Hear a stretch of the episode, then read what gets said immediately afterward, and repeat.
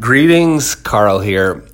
There is, I, I've just, I've just discovered something that I want to share with you, and I, I hope it'll be useful. I don't feel at all like this is advice or or, or my. I, I, have no advice to offer. Um, hopefully, I can share something with you in a way that, like, sort of pointing at it will be useful. And and and this is about loneliness and I just this is a revelation to me. Um, so I, I may be, maybe I'm the only one that needed this, but somehow I doubt that's true. So let me let me just walk you through this. I've always had this interaction with being alone. I've always translated that into loneliness. And, and and then I and then the next step was loneliness equals sad, loneliness equals depressed.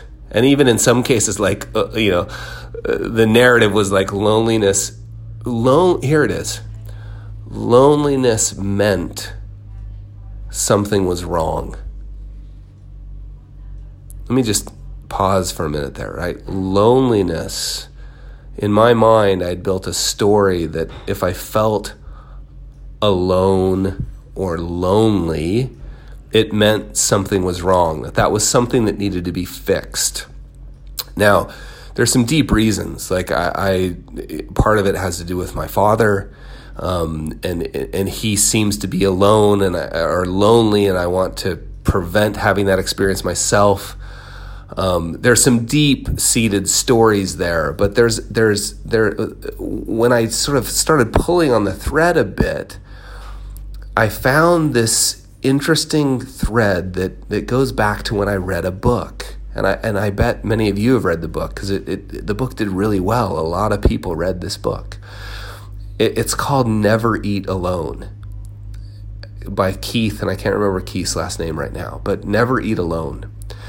And, and, and the premise of the book you know it's around sort of networking and how to build your your network and the premise of the book is awesome and it's great and it's well intentioned i'm not I, by no means do I mean to slam the book. I just think it's so funny when we all decide to collectively accept one person's narrative around something.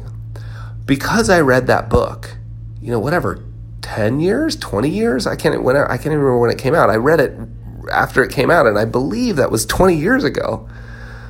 Um maybe not quite 20, 15, 20 years ago ever since then, you know, sort of like all these little stories, you know, the, the story I shared briefly a minute ago about my father and who, uh, my, you know, the story I shared briefly about my father and, and then this book, Never Eat Alone, you start to build this narrative that if you're alone, something is wrong.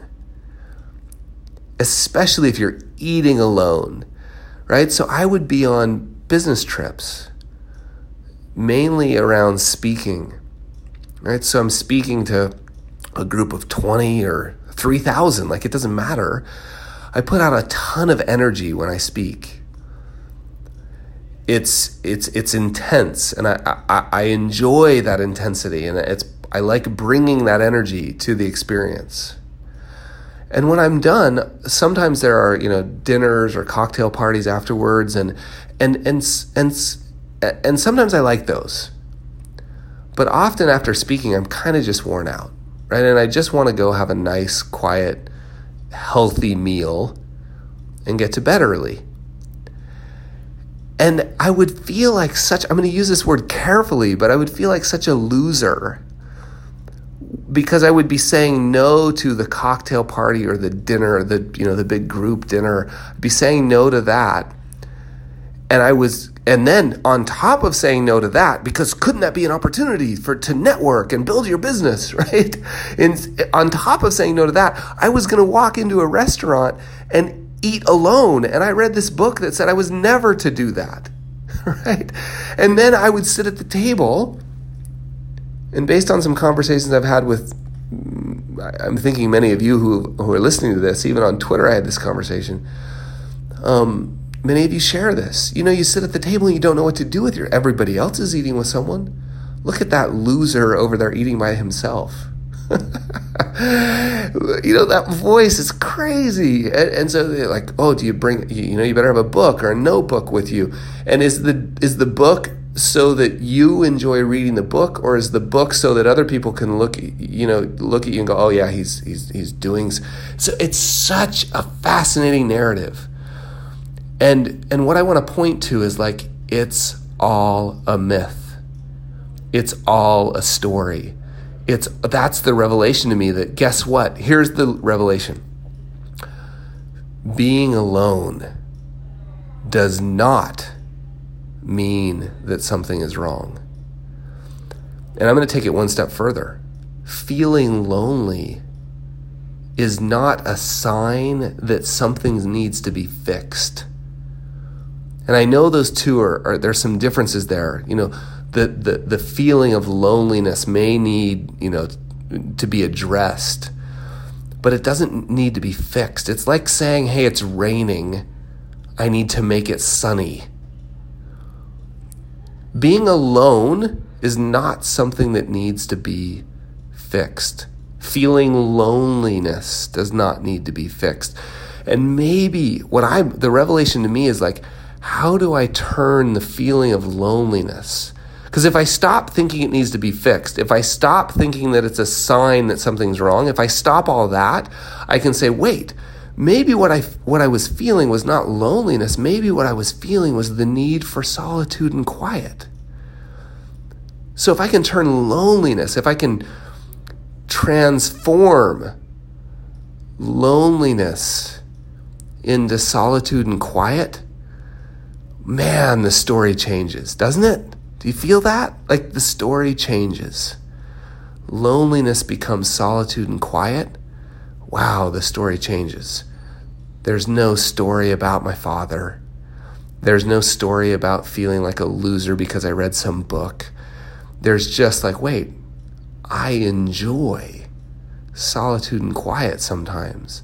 And it serves a purpose for me and it's valuable. In fact, I could go one step further and say, Am I willing to give up a night, an evening of solitude and quiet to go to this event where there will be lots of people?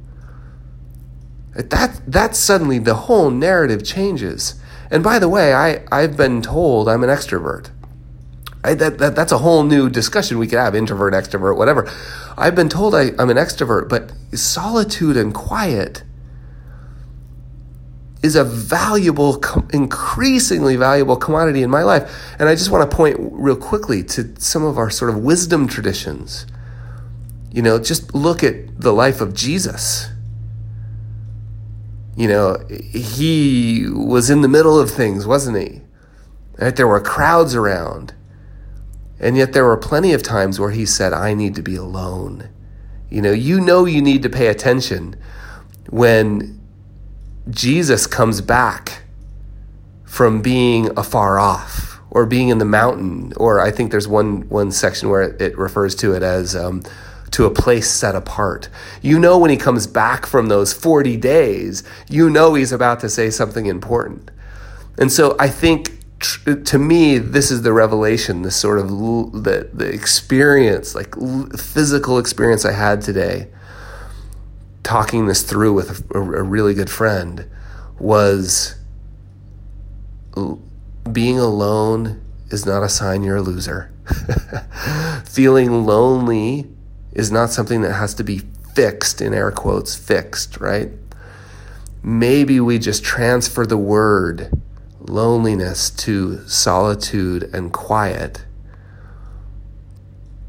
right? And and we embrace it and we realize the role that it plays in our lives and it's okay. And now we now we've unwound the entire myth.